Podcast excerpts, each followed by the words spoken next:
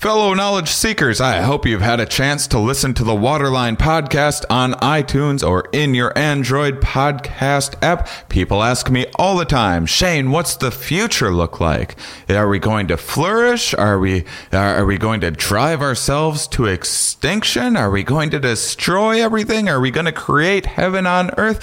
A big part of that incredibly complicated question is water. Water is absolutely fundamental to life life and knowing what is going on with water, the various technologies, the economics, political, social, behavioral, technological, and environmental aspects of water around the globe is really fundamental to understanding questions like that. And if you guys are into science and learning about things that affect our lives and the world, which I know you are, I believe the Waterline podcast is for you. I just finished an episode called Water for All Regulation, all about comparing the different regulations in different areas, like the Israeli water law passed in 1959, and comparing how their system of, of regulating water compares to California's model of regulating and how we might work together to figure out the best pros and the cons of different systems all around the world. Very, very important stuff. Please check out the Waterline podcast on your Android app and at the iTunes store. Hey, everybody, guess who's on Reddit? I am. I had a friend make a subreddit for the Here We Are podcast and by the way, you can easily find the link at herewearepodcast.com. And uh, it's if you are unfamiliar with Reddit, like I am, uh, so I'm about to make a fool of myself.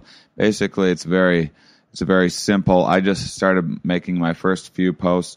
Um, what we're doing with the subreddit, post the episode link, and then when people have uh, comments or questions about it, they post it on there, and it creates a it's uh, a bit of a form, and there's up and down votes for various um, uh, posts, and then I will try to reply to everyone's um, posts and comments and questions and all of that, and get conversations started each week.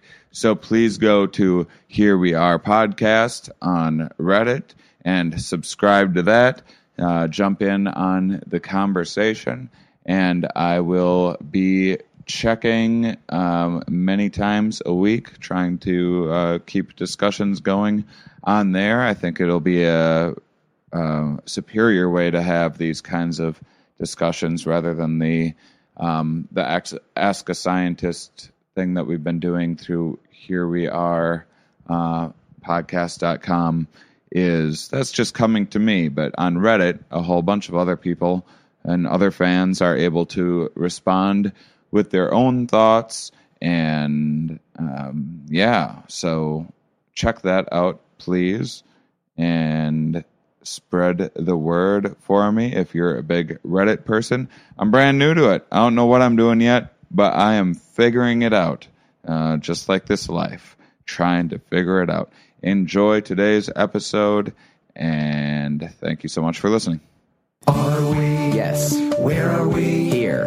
Why are we here? Not entirely clear. We are misfits thrust into existence by random chance with no hints at all as to how we're supposed to make sense of it all. It's immensely bizarre. Here we are. Hello, everybody, and welcome to the Here We Are podcast. Today I have Professor of Marketing at Stanford, Christian Wheeler, is joining me. Hello, Christian. Hey, man, how's it going? I'm wonderful. Thanks for coming on the program. Did you have any? Uh, did you have any mixed feelings about uh, about coming on? I, I, see you did a lot of research with uh, regarding um, uh, mixed feelings and and um, ambivalence, uh, right? Yeah, absolutely. So a lot of what I study is about how people have uh, conflict between various aspects of their attitudinal representations. Um, keep going. Explain. There. Uh, uh, so, what do you mean by their attitudinal? Well, so the, mas- the most basic form is uh, what you call attitudinal ambivalence, right? So you might have positive and negative feelings towards the same target, right? So you might say, "Man, I really like Obama. Uh, he's great on all of these other these issues, but he's also bad on all of these other issues." And so I have mixed feelings about him. And so Right. that's what uh, scientists call attitudinal ambivalence. Um, and it has two different forms. There's one which is the objective part, and so that's just the presence of these positive and negative things in memory. And then the other part is uh, what they call subjective ambivalence, which is the the subjective experience of conflict. So I have mixed feelings, and I feel evaluative tension, and it makes me feel bad having these mixed feelings. Hmm. Um. So. So what uh, what studies have you have you done about that? I, I, how have you um, it, like like I saw you did some stuff with self esteem and uncertainty, and there's it, uh, priming people for thinking about the individual rather than the, the collective. Um, so how as as someone who has lots of mixed feelings all of the time about life, I am uh, I'm a little curious. One one I'm curious about the self esteem um, research because I looked at a little bit of that. Could you talk about that? Sure. Uh, so uh, I think you're talking about something slightly different. So that's the self-esteem and priming work. Is that right? Yeah. Yeah, yeah. So that's um on how s- subtle influences can change the way uh, people behave and the way people feel about themselves. Um, is that the work you're talking about? I think so. I think it was it was regarding oh man. It it was regarding how your your self-esteem can make you have more um ambivalent Oh, uh, uh, so, sometimes the your um ambivalence can be kind of like a self-defense. Oh yeah, yeah, Ooh. yeah. So that's something different. Yeah. So lots of times we we you want something, and you don't Yeah. know if you can get it. Yeah. right? yeah. Like, man, I really want to date that girl, but she's probably going to turn me down. I don't know. Right. Or, or I really want to, I, I want to get tenure and I don't, man, but I don't know if it's going to work out. I think it's going to work out, but maybe it's not. Or I want to get this job or I want to, I want to have this bid on this house accepted or whatever it is. Like, there's lots of situations where we want something. I want to have the best comedy science podcast Yeah. in the world. Yeah, right. I want it to be so badass. And it seems like things are going well, but man, I don't know. Like this could be a total train wreck.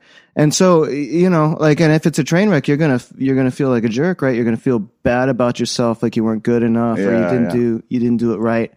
And so, uh, you know, the work on ambivalence, like I said before, like it's uh, subjective ambi- ambivalence is a negative thing, right? It doesn't feel good to have this conflicting tension between our evaluative constructs. And so the literature to date is mostly assumed like it's a negative thing and, and, and research has shown that people avoid it when they can. We don't want to have mixed feelings about stuff. We want to know what's good.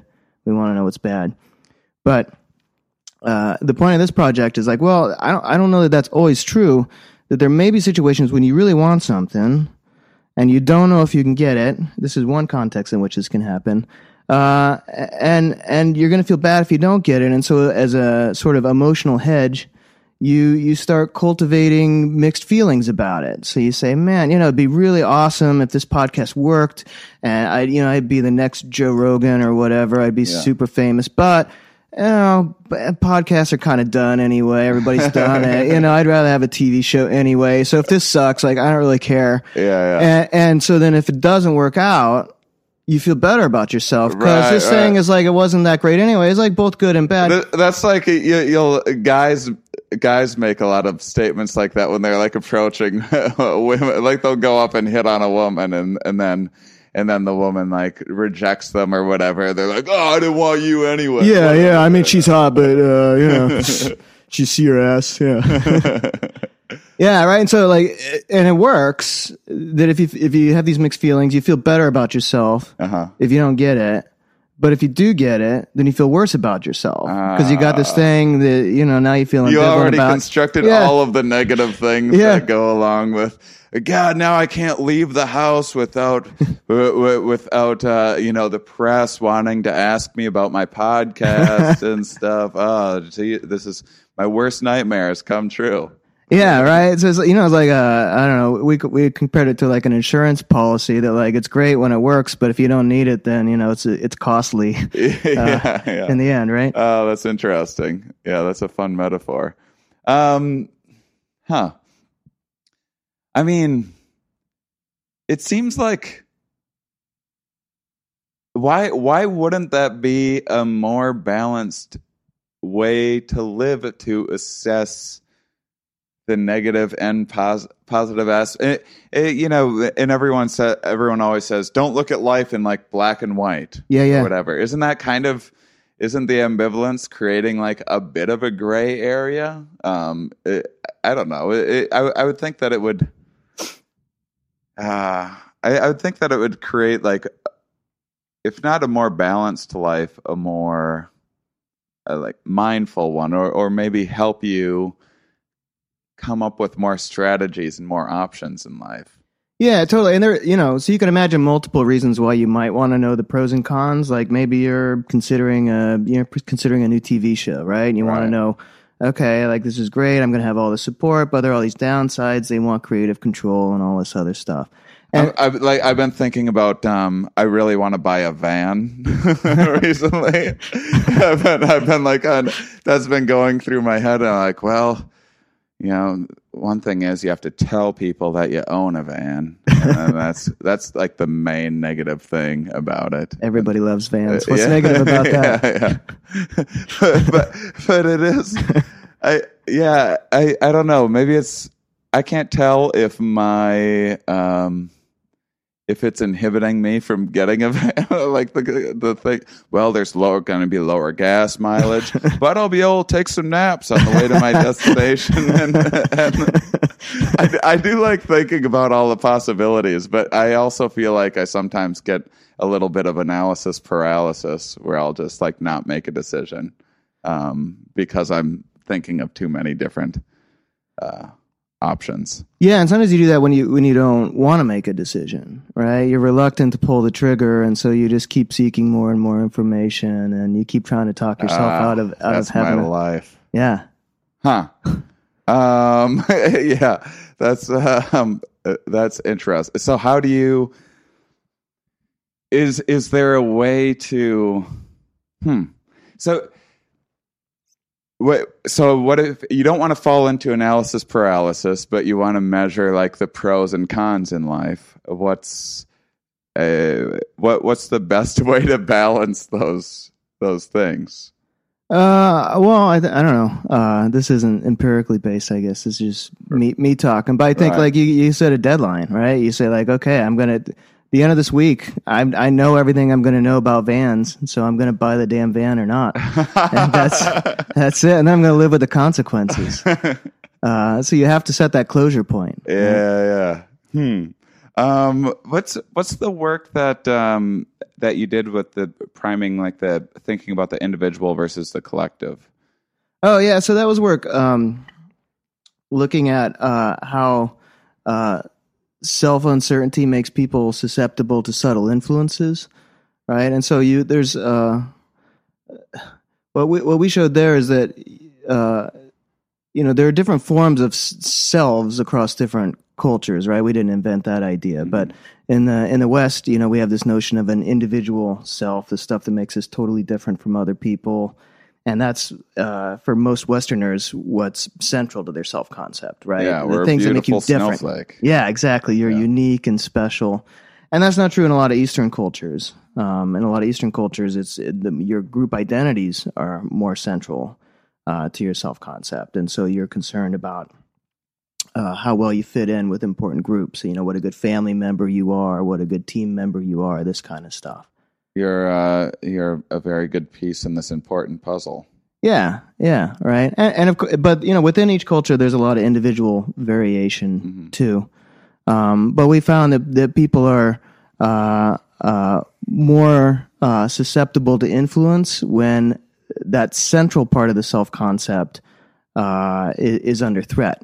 So when I feel uncertain as a as an individualistic Westerner about my own personal identity and who I am and what I'm all about, um, then I'm more susceptible to subtle influences uh, like primes Um, but uh, not when I'm uh, uncertain about my group identity. Um, but the reverse is true for people who are collectivists or people who come from collectivist cultures. And so the notion is is that not all not all self uncertainty is the same, right? That there are certain uh, depending on your cultural orientation, there are different parts of yourself that are more central and therefore make you more uh, inconsistent or subtle to, or uh, susceptible to influence. Hmm. How do you test that?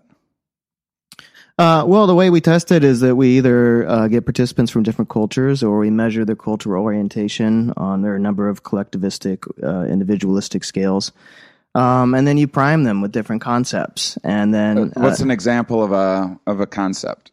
Uh, you could prime different traits, for example. So you could, uh, you know, there are lots of different priming manipulations that have been used for a long time in social psychology. So a standard one is like unscrambling sentences um, related that have words embedded in them uh, related to a particular trait or a particular characteristic or a particular stereotype. Um, and uh, and then you can measure their resulting behaviors or the resulting self perceptions um, as a DV. Hmm. Um. All right. Uh, how how do you? Um. Oh man, I, I- I made the worst notes for this week. I just wrote the word change on it, and, Yeah. and I know it has something to do with the ambivalence and how to. Oh man, what was it? Um, I might just have to come back to that one. Um, all right, so let's just um, um, I'll breeze by that, and let's talk about um, advocating things and and how how people's uh, uh, idea of other people's plasticity, Yeah. um, uh, kind of shapes the uh, how flexible they think others are. Sure. Uh, yeah, so that project we were looking at what makes people advocate, what makes people tell other people about their opinions or try to persuade other people. Um, and one, the approach that we took to that is based on Carol Dweck's work. Do you know her work on implicit theories? So she she's a famous social psychologist at Stanford, and and she has uh, this research on mindsets, which she calls um, uh, incremental or entity mindsets. So, you know, people, there are two types of people in the world. There are people uh, who f- feel like you can change what you're all about, or, or people who feel like you can't. So, if you're an entity theorist, you think that uh, the traits you have uh, are the traits you have, the abilities you have are the abilities you have, and there's nothing you can do about it. You know, so you're born smart or stupid, and uh, you know, tough shit. If you were born stupid, there's nothing you can do about that. Um, Right. Work isn't going to fix that. Uh, or if you have an uh, incremental mindset, if you're one of these people, if you're an incremental theorist, you think that hard work can change stuff. You know, so you, you may have failed that test, but if you failed it, it's not because you're stupid. It's just because you didn't try hard enough. Right? So maybe you just need to work harder, and then you can pass the test. And so she has a bunch of work looking at that with different abilities and stuff, showing that um, people with incremental theories do better in the face of failure. How how so? How do you so you have people like fill out a questionnaire to determine how where they stand on on this, whether they're more incremental or um, uh, what's the other one? Uh, entity. Yeah, yeah. Yeah, well, like anything in the universe dealing with people, there there there are two ways to go about it. One is measuring individual differences, so there's scales that uh, assess this. You can have people fill out questionnaires, uh, but the other way to get about it is is to measure or to manipulate it. And so you can give. Uh, so in her case, uh, one popular manipulation is you you give people a phony press release, right? And you say, ah, you know, people used to think that uh, human abilities were fixed in stone. Uh, but as it turns out, human actually quite plastic, and you can change your abilities. uh, or or the reverse. Yeah. Um, uh, for children, you do something similar, but a little bit different. You know, you just tell them that you know th- things can change or not. Um, and, and so you know these things are both there are both individual differences, but you can affect it in the in any given situation. And so we took that idea and we didn't use it for abilities or skills or, or things like this, but we used it for people's evaluations. You might, you know, you might be the kind of person who says, like, look, you know what, you like what you like, and you dislike what you dislike, and there's nothing you can do about that. Like, look, you're born, you like anchovies, or you don't like anchovies. There's no amount of wishing that it's different that's gonna make you like anchovies or not. It's just the way the world is. That that'd be an entity theory of attitudes. Or you could say, no, you know what? Look, I I think about the, the stupid stuff I liked as a teenager. I listened to all these terrible bands and I had wore horrible clothing and I, I liked all this dumb stuff. I, I can think about all these attitudes have changed over time. I have an incremental theory of attitudes. Right? I think my attitudes are really plastic. They're totally responsive to information. And so you could you could imagine that these things would have different effects on my my willingness to advocate Hmm. right? So on the one hand, if I'm thinking about my own attitudes, I say, man, my own attitudes are fixed in stone. I've, they've never changed. I've hated anchovies my whole life. Then, uh, you know, I, I probably feel more certain about those attitudes because I think they're going to be the same. They've always been the same. They're always going to be the same. And So I should tell everyone. I should tell much- everybody because I know I know for sure what I think, right? I, and, and if you think different from me, you're wrong, right? Because I know I know the right attitude to have. Uh, but on the other hand, if you're focused on other people, and I know, look, I've talked to you. I've tried to change your opinion. I know your opinion's not going to change. Your opinions are fixed in stone. They've always been the same. They always will be the same. And there's no point in trying to share my opinion with you because what's the point? Yeah, we're never gonna Uh, see eye to eye on this. So we're never going to see eye to eye because you're just you're who you are, and that's fine. And so what you find is that that the same belief, the attitudes are fixed and unchangeable. They have these opposite effects on your willingness to advocate. Right? That on the one hand, it makes me feel certain about what I think, and certainty about what I think makes me more likely to share my attitudes. But on the other hand, if I think about how you're certain and how you're never going to change your attitude, I think you're less persuadable, and so that makes me less likely to try to persuade you. Um, and so on average, the net effect of those two things balance each other out. And so there's no overall effect, and you don't know what the effect is until you dig into the underlying process. Um, but you can you can move it around. Like if you have an entity theory and I make you think about your own attitudes, then you're going to be more likely to try to persuade me. But if you're thinking about my attitudes, you're going to be less likely to persuade me. So your focus on yourself as an individual or on other people can have an effect. But also the also you can affect it by the way uh, you frame it.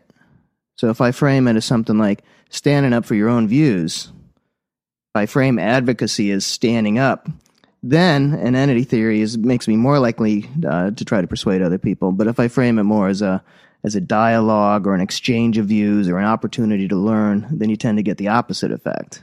Hmm. Uh, that an incremental theory makes me more likely to want to engage in a dialogue or an exchange or an opportunity to learn your attitudes. Hmm.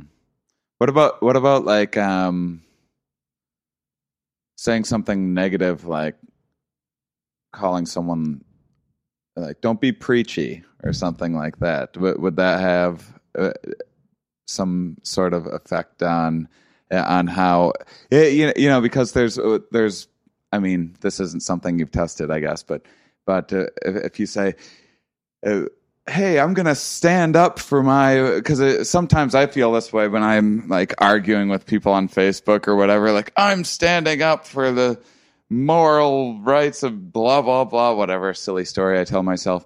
And then um but then other times i'm like ah you sound real preachy right now. Don't don't tell other people how to, how to behave.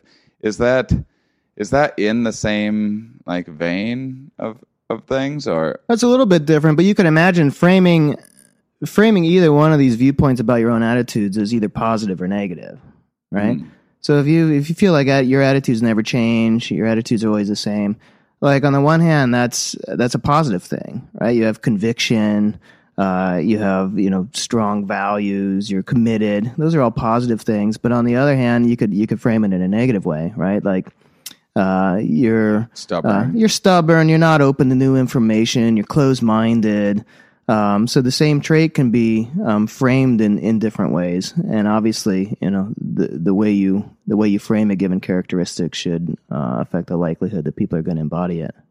So you know about how to prime these various. Do you know about what what types of people end up falling into these kind of categories naturally? Are there are there like political differences? Are there any like gender differences, age differences, anything like that, where where some people are falling into the entity cap uh, or or crowd, and and um, and other people are falling into the uh, incremental Yeah, so so we have some data. This is really preliminary, so don't don't bet anything on this. But we have some preliminary evidence that the Republicans or those with conservative views are more likely to believe that their attitudes are always the same, Mhm. uh, and that people's attitudes don't change.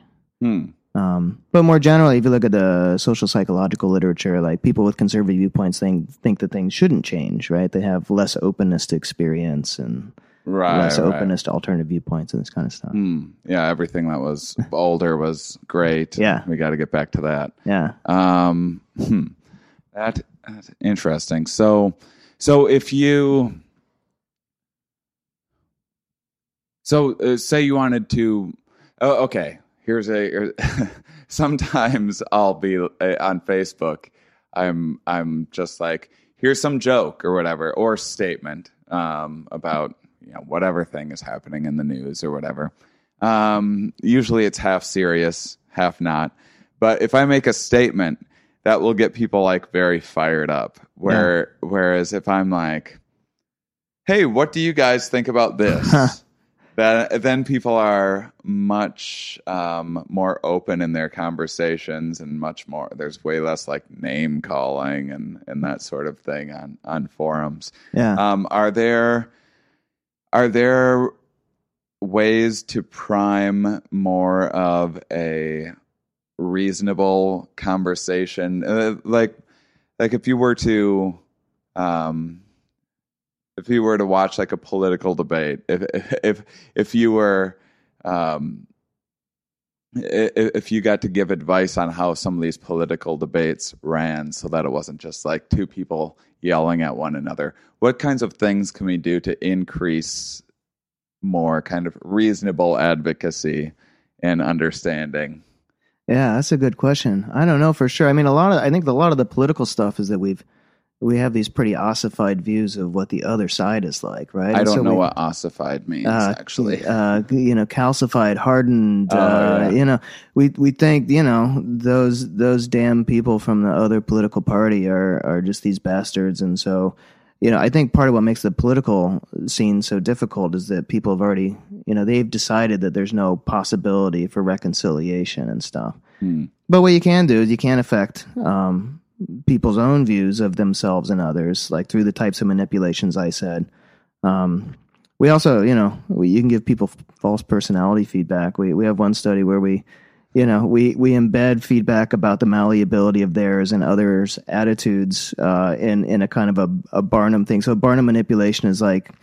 Uh, it's kind of like what these uh, fortune tellers and stuff do, right? You tell people some stuff that that everybody thinks is true, even though it's like um, it's fictitious information. Like I say, so some of it's flattery stuff, right? Like you're you're a very perceptive individual, Yeah, uh, thanks and yeah. you know you're yeah a lot of people say that about me and then other stuff is mixed so that it doesn't matter which side is really true. You know, it's true. So it's like, you know, you can um, you can really be uh, be flexible and in response to your environment, but at the same time, you know, you've exhibited a lot of stability throughout life or whatever. right Right? Like, ah, that seems true, no matter who you are. Uh, you know, it's uh, there are you really enjoy at times being around people that you care about, but you often sometimes want to be by yourself. yeah, Like, it's just horoscopes yeah, it's horoscope stuff. And then we embed in there, you know, f- uh, we have them fill out some personality questionnaires, and then you embed in there uh, a manipulation um, of their attitude stability. So you say, in contrast to other people who tend to be really flaky and they change their attitudes all the time, you have conviction in your attitudes, and you've exhibited you exhibit a great deal of attitude stability over time, or, or the reverse, right? In uh, in contrast to these people who tend to be very closed-minded and unresponsive to information, you can flexibly adapt to your environment and incorporate new information that comes and change your opinions. Um, and that's a way you can simultaneously manipulate both your own perceptions about your own attitudes and, and perceptions of other people's attitudes. Hmm. I'm I've, I'm so obsessed with the idea um, these days that it, it's just because there's so much politics and everything on the news that so much of this stuff isn't about actually what's happening with gun violence or wars or financial situation uh, you, you know where uh, what your actual perception of the economy is or your job or whatever else is so much of it is just related to uh, you know uh, people people's varying degrees of openness people's varying degrees of how they perceive others plasticity is and there's just like no more to it than than those initial things. And then they filter everything else through where they stand on whatever policy or whatever else. And it has really nothing to do with the policy in general. It's just their personality Oh yeah, and it's totally getting worse, right? Because all of the places people get news now are self-selected, and Facebook's filtering your feed so that you're more likely to see stuff that you agree with, and you're choosing your own partisan media to consume and everything. Right. So everybody's living in their own personal echo chamber where they just think the other side is just insane, and they can't possibly understand how someone could, you know, at all hold that other viewpoint. It just makes no sense. And from the information they consume, it probably doesn't, right? Yeah, I mean, you can you can go down like the you know I have I have friends that are way down like the conspiracy tunnel and stuff because you can find those those things on the internet that just they'll get you and you know next thing you know you, you're believing in shape shifting lizard people that live under the earth and control the government and media and all, all that It's- it- just because you're you're you're self censoring the amount of information that's getting into your brain. Yeah, and then on on the off chance that you happen to encounter something that disagrees with your point of view, there's always that safety net too, where they say, you know what, you can't trust the media, right? Those other media sources, they're all lying to you. They're trying to cover up the lizard conspiracy, you know, uh, because you know the government's all in this, and the government controls the media. So, I mean, they don't want you to know this stuff. So then when they tell you you're crazy for believing in the lizards, you know, that's just part of that. Just proves we're right. Uh, it's uh, pretty soon it's going to be like um men will just get their views from like the naked news you know like well i just think the naked news they're the only ones really telling the truth out there because you just flash them some titties like eh, you know just they, they make a lot of great interesting points about politics and It's very compelling. Very compelling. um, um, so uh, just from uh, uh, I I don't know. The- I I always get away from people's work sometimes, just thinking of things in more of a philosophical way. Okay. We can Eh, talk about eh, whatever. eh, If if you want to, so so say you're someone that goes, you know what, the brain has a lot of these biases, and I had a biased upbringing, and I might have biased genes, I might have a biased environment that I'm in. I want to learn to be more objective and get other people's points of view more and and be a little more understanding it's so easy to say that actually doing it is so difficult to do like i really like to think of myself as a very open-minded person and i rate very highly in like openness and whatnot and the big personality indicator and yeah, of course. and all of that stuff. but um, but I I still I mean I still I I see my biases all over the place. You know, in watching the news and everything else. I I'm often like I'm I'm not informed enough, and I think I'm more informed than I think that I am. Yeah, well, and then you know your beliefs are always shaping your perception and interpretation of stuff too, right? You, you live in this reality tunnel, and so you know, not not even if you're exposed to the same information, you're interpreting that information through your own lens of your own pre-existing biases, which is why people can two people can look at the exact same thing and have two totally different interpretations of what happened. Hmm. Right. I mean, like, I readily, I know you're not a big sports fan and stuff, but you see this with sports games and stuff, right? Like, people see totally Yeah. different fouls and Yeah, totally, the- the the, refs are totally yeah. biased one way or the other, right? They're watching the exact same thing. They're seeing this stuff in The slow motion, high always hate your definition. team. But you know, it's like my team always gets screwed, always.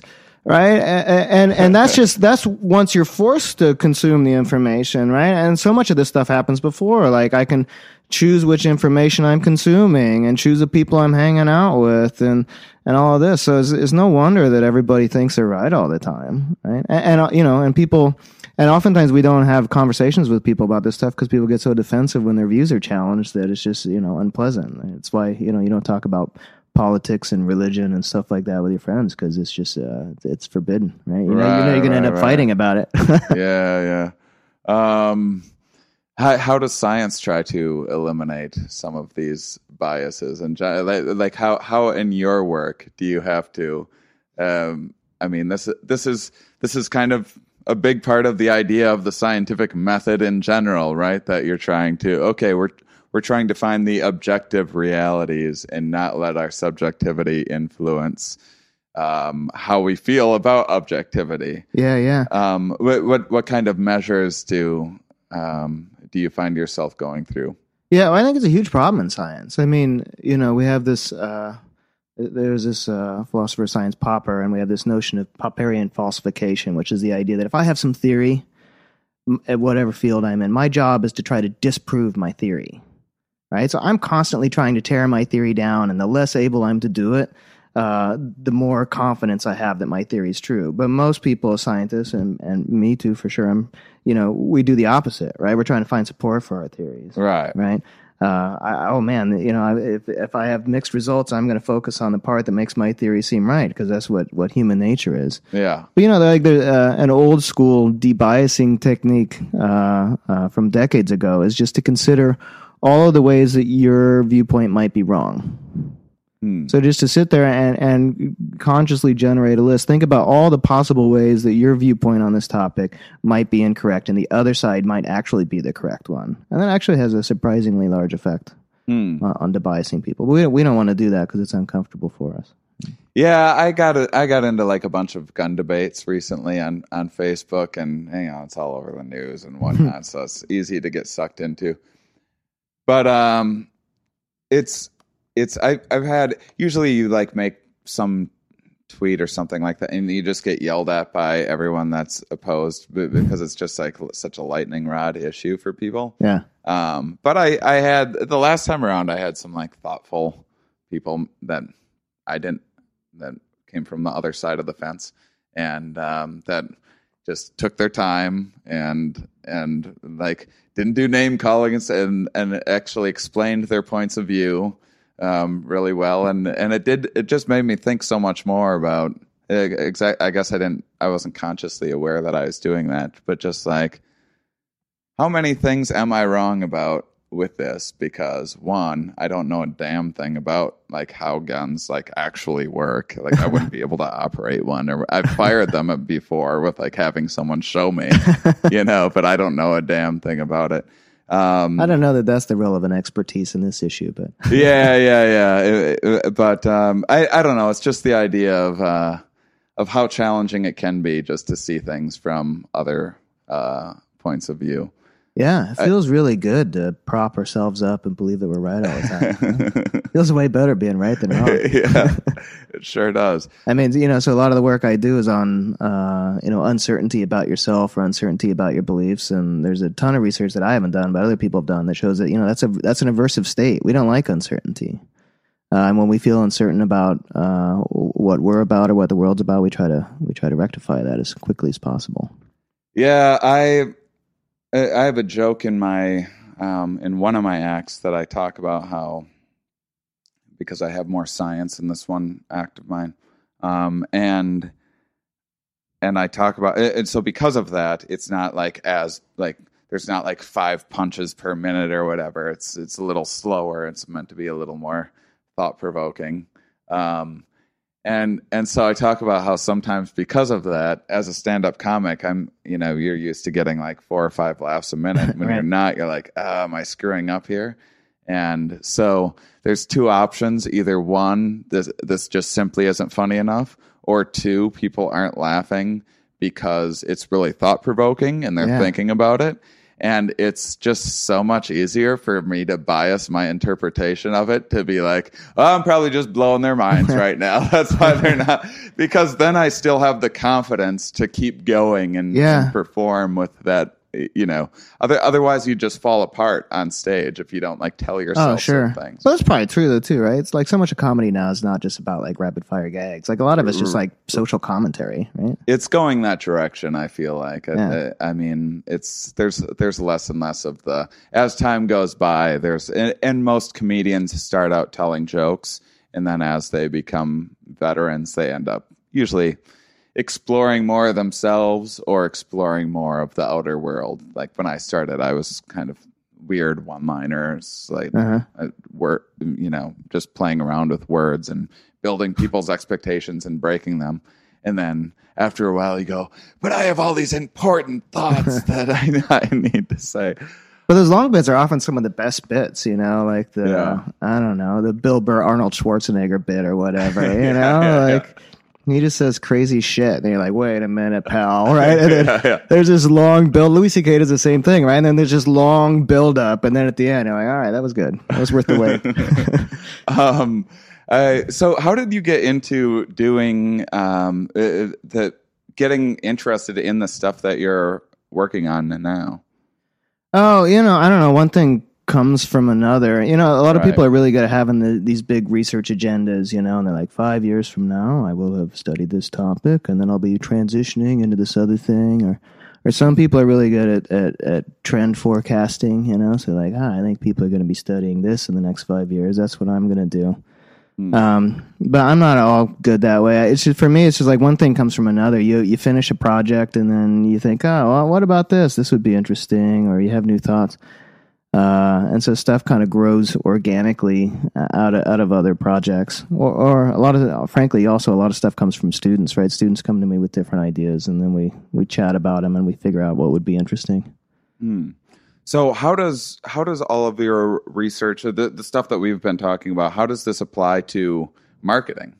Uh, well, that's a good question. I'm a social psychologist by training. Uh, yeah, Uh, and so a lot of it is not super marketing, but it also depends on the, the boundaries of what you call marketing. I think the people in uh, marketing have different views of this, right? Like there's some people in marketing who think uh, marketing is is stuff that you can tell companies to do to increase their profits, uh, which is not my view of marketing. Uh, another view of marketing, which is closer to mine, which is that marketing uh, is anything you know the, the the particular type of marketing that I do is called consumer behavior. So it's like a psychological orientation towards um, understanding uh, consumers, and so there, like anything related to the consumption experience, and we're all consuming things constantly, every moment. Consumption could be like reading the news or right, right, right. or you know, um, people listening to your podcast are engaging in consumption, right? And so when you think about it, that like uh, in my view, like all you know, most of the things I'm interested in fall under that consumer behavior umbrella. Hmm. Um, Um, so I saw you did some stuff with um, with rating, um, with with, people's. Um, it, it, what was it? If people rated something like five stars or kind of all over the place, people liked it more. Was that? uh, well, it's it's What is that other correct? it's other people's ratings. So let's- let's you go, let's say you go on Amazon. You can imagine, you know, so they give you not just the mean rating, but they give you the distribution of ratings. Mhm. right? So you can see how many fives, how many fours, how many threes, right? So you can see that little bar graph that's really like a histogram that tells you how many of each type of rating they have. Um, and so the idea behind that project is like, okay, so first everybody just gave you means. So obviously higher means means it's a better product. That's pretty straightforward. But do people look at these distributions? And if so, like what inferences do they draw from those distributions? Um, if it, you know, so you can imagine something that has like uh, a mean of three and a half. So it's a pretty good product. It seems like, and and all of the the ratings are clustered around that three and a half, right? So the, the it has the most four ratings and second most five, and then it tapers off in this long tail over to one, right? Mm. So most people like it. There are a few people who don't like it very much. Or you can imagine the same mean rating, like three and a half, but it comes from a very different distribution, like a U-shaped distribution, right? Where there are lots of ones and lots of fives and nobody in between. Yeah, people love it or hate it. Right. And so the question is like, what, what do you, what, what do you make, do, do people even pay any attention to the shape of those distributions? And if so, like what, what meaning do they draw from it? Um, and so, you know, by definition, those U-shaped distributions are polarizing, right? Some people love it, some people hate it. And then the, then the question is like, well, what, what do, what do people think of polarizing products and, and who likes them and why do they like them? Because on the one hand, you might imagine that nobody likes them, right? There's a strong uh, effect in, in the psychological literature called negativity bias, right? That we're really sensitive to negative information. And so if you give me three ones and three fives, it's going to be really negative for me because the ones have a stronger influence on me psychologically than the fives. Yeah. Um, but we we took a somewhat different tack in thinking that well, you know, there are a lot of people who who like polarizing products. You know, you imagine like imagine imagine what you learn about somebody who uh, likes dogs versus what you learn about somebody who likes snakes. Like everybody likes dogs for the most part, you know.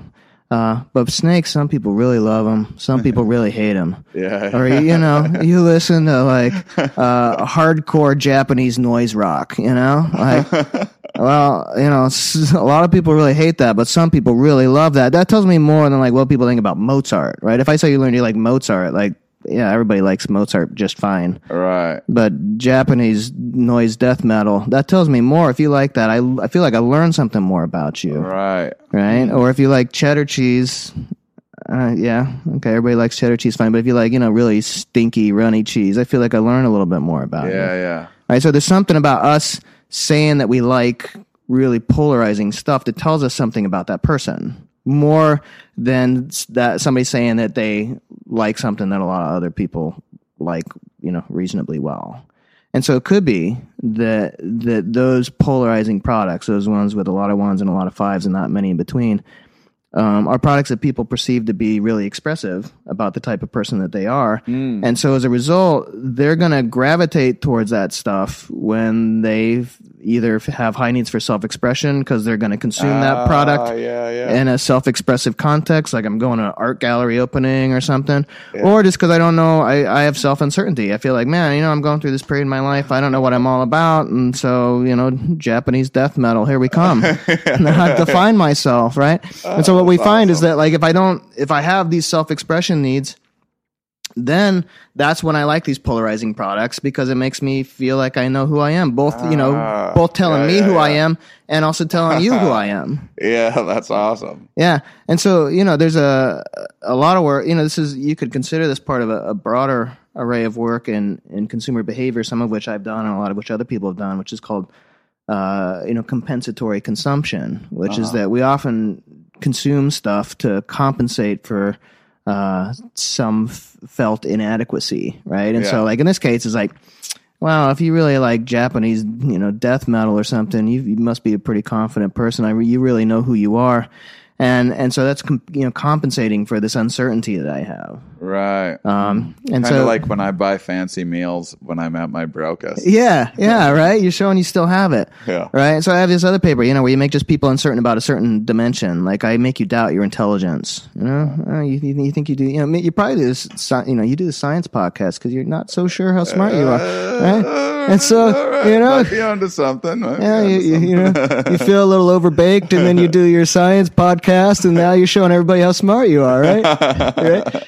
Um, but you know, you know, you do find Hey, that buddy, a, a little on the nose. But you know, you- so oftentimes you find these people who seem the most confident about whatever dimension, Yeah, yeah. and really it's just a compensatory behavior, right? That and that that by by buying that Corvette, you know, I'm really revealing that I, I feel like I've lost it as a virile male. I've always really thought that you can you can um you, you know a, a lot about a person you you know what someone's biggest insecurity is by what they lead with by the mask that they lead with Totally. You listen to what people talk about, and you know, like what are what are they compulsively like? They can't they can't keep it to themselves. yeah That's yeah, yeah, yeah, yeah. that's what they're about. Yeah yeah yeah if you're confident in something you don't need to be telling everyone about it all the time huh Yeah, like Yeah, if you look at some of the most like It's like it's like a bouncer.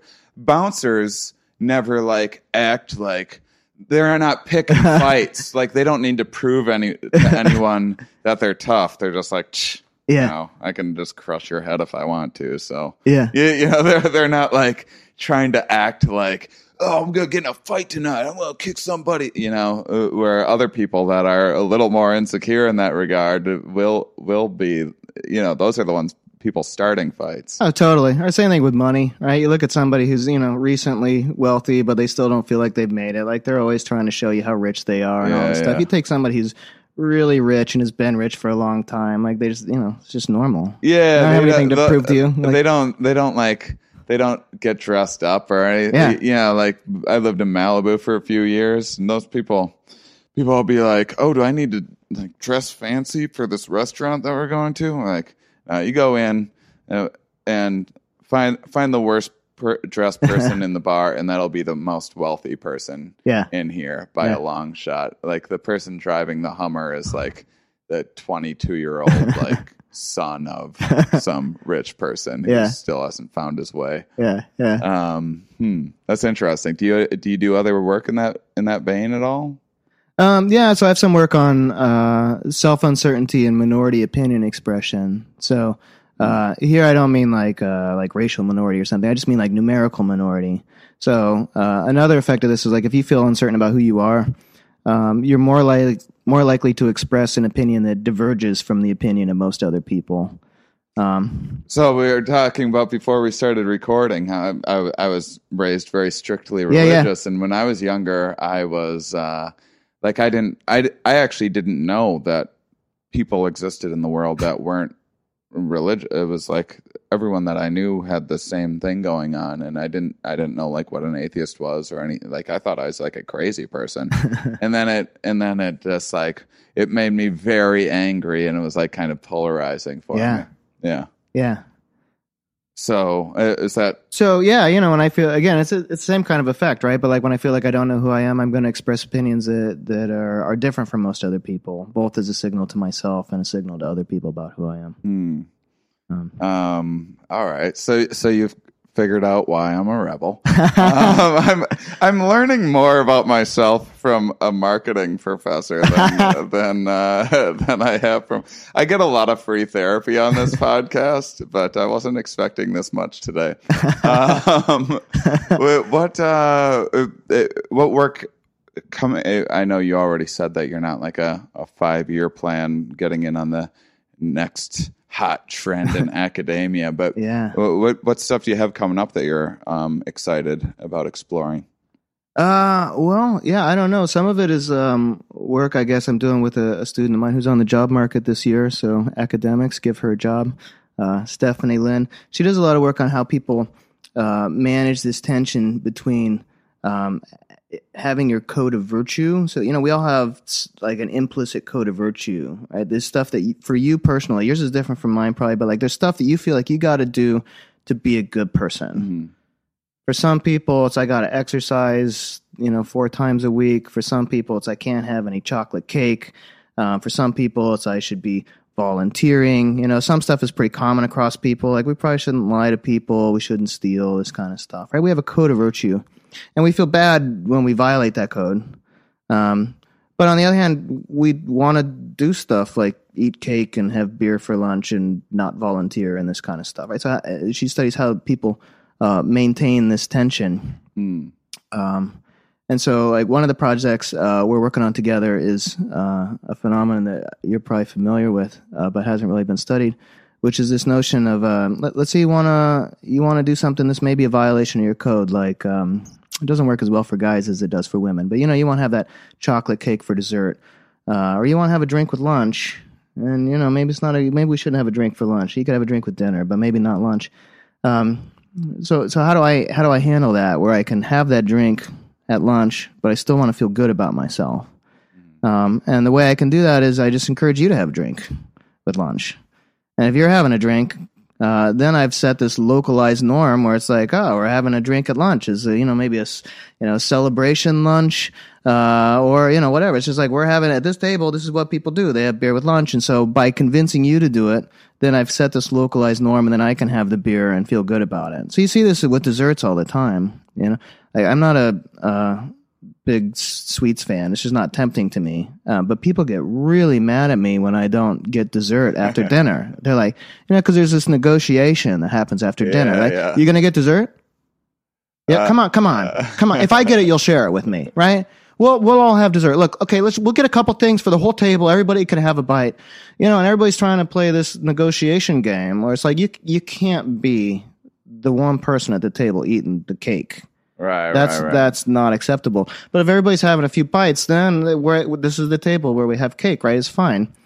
Um, and so you know, a lot of people have taken uh, social norms to be something like as a given in the in the environment, right? Like, um, you know, they're norms not to litter or norms to do whatever. Um, but you know, what we're doing with this work is showing that well, actually, like people often actively shape the social norms in the environment, and they shape them for their own self-interested ends. And in some ways, like I might be doing you uh, a disservice um, by making, you know, let's say you're on a diet. I'm going to make you break your diet just so I can break my diet too and not feel so bad about it. Yeah.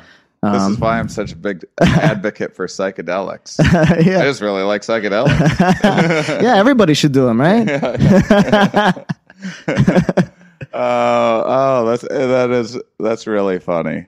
Um, just just try to make the environment around you um, as as uh, immoral as you are, and then you're and then you're moral as well. Yeah. fit in. And so pay attention. I'm sure you'll see it all the time. You engage in these little social negotiations with people so that whoever wants to do the, the worst thing, you know, will drag you along so that they're no longer the worst. You know, you're tied for worst. Yeah, yeah. You got you just got to have that friend around Yeah. who's who's so much worse than you are. Yeah. so you can pat yourself on the back and still get into some mischief. Right. And there's all this research on eating and stuff showing like people will eat and eat and eat, but they just don't want to be the person who eats the most at the table. You know, they want to be like the second most.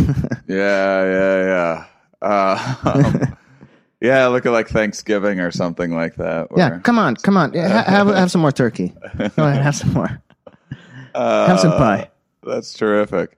Um, all right. Well, uh, yeah, I think that's uh, that's good. Um, thank you, Christian Wheeler, for joining me. Yeah, this was fun. today. This was a lot of fun, and um, and thank you everyone for being curious people and for listening. And I'll talk with you next week. This week's charity of the week, brought to you by Christian Wheeler, is The San Francisco SPCA. Uh, it's a fabulous no-kill animal shelter. Um, they're fabulous for a lot of reasons. So first of all, they're a no-kill shelter.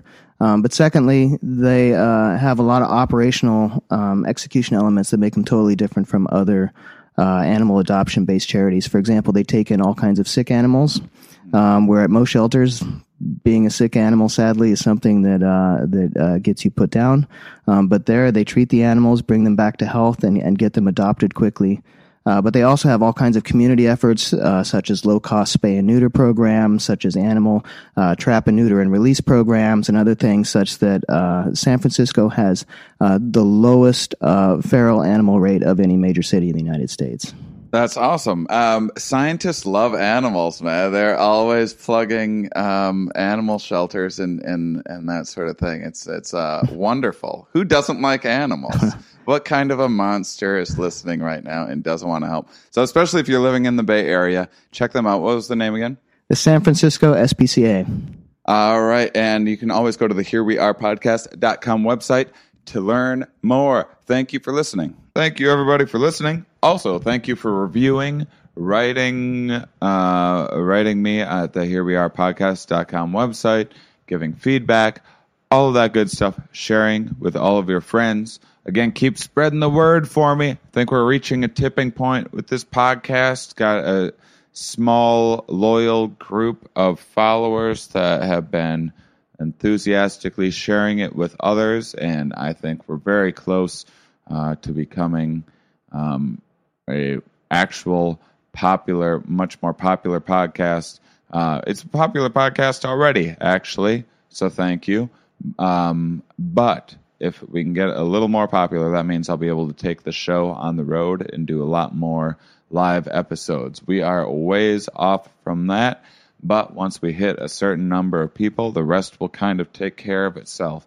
So please keep on spreading the word for me. And uh, I know many of you enjoy the episodes about psychedelics that we've done so far. Tomorrow, not tomorrow, next week is a fantastic one uh, with uh, Brad Burgess, who is the communications um, direct and marketing director for MAPS, the Multidisciplinary Associ- Association of Psychedelic Studies. We have a fantastic conversation about MDMA and MDA and um, uh, talk a little bit about ayahuasca and uh, a few other things. Some really fascinating, interesting background in history on MDMA and MDA, uh, which I had no idea about and was kind of blown away. So make sure and tune in next week. More on that. And if you're interested in psychedelics, make sure and check out my web schedule. I have many of my shows about psychedelics. A Good Trip with Shane Mauss coming up. I'm I'll be doing it in um, uh, this week. uh, Lafayette, Louisiana, New Orleans. I'll be doing it in uh, Indianapolis coming up, in Wilmington, in Myrtle Beach, in Denton, Texas, and I'm lining up a real big city for the fall, all uh, all with my psychedelic show. More on that soon. It is uh, coming, getting closer and closer to being finalized. Very, very excited. So, um, yeah, please keep supporting the show and try to catch me live somewhere. Thank you very much. Talk to you soon.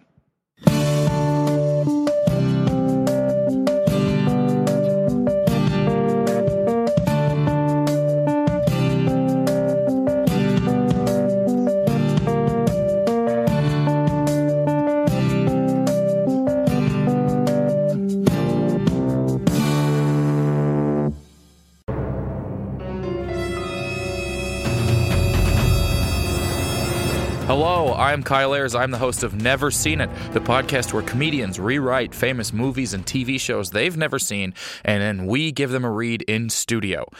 This is a clip I want to play for you guys from an episode where Langston Kerman rewrites Scarface. He's never seen it, but he wrote a script based on what he thinks he knows about it. And here's a clip. Give it a listen. All right, Scarface, the new frontier. Interior, happening discotheque. Remember when we called clubs discotheques? LOL. The 70s were crazy. Night. The crowd bustles with young, hot Mexicans who are supposed to be Cuban, and all are dressed in butterfly collared shirts and pants that look like JNCO jeans, and pleated khakis had a really weird baby. There's sex in the air, and Poppy wants a whiff. Oh my god! Scarface, 22 to 45. Like he's a television audience demographic.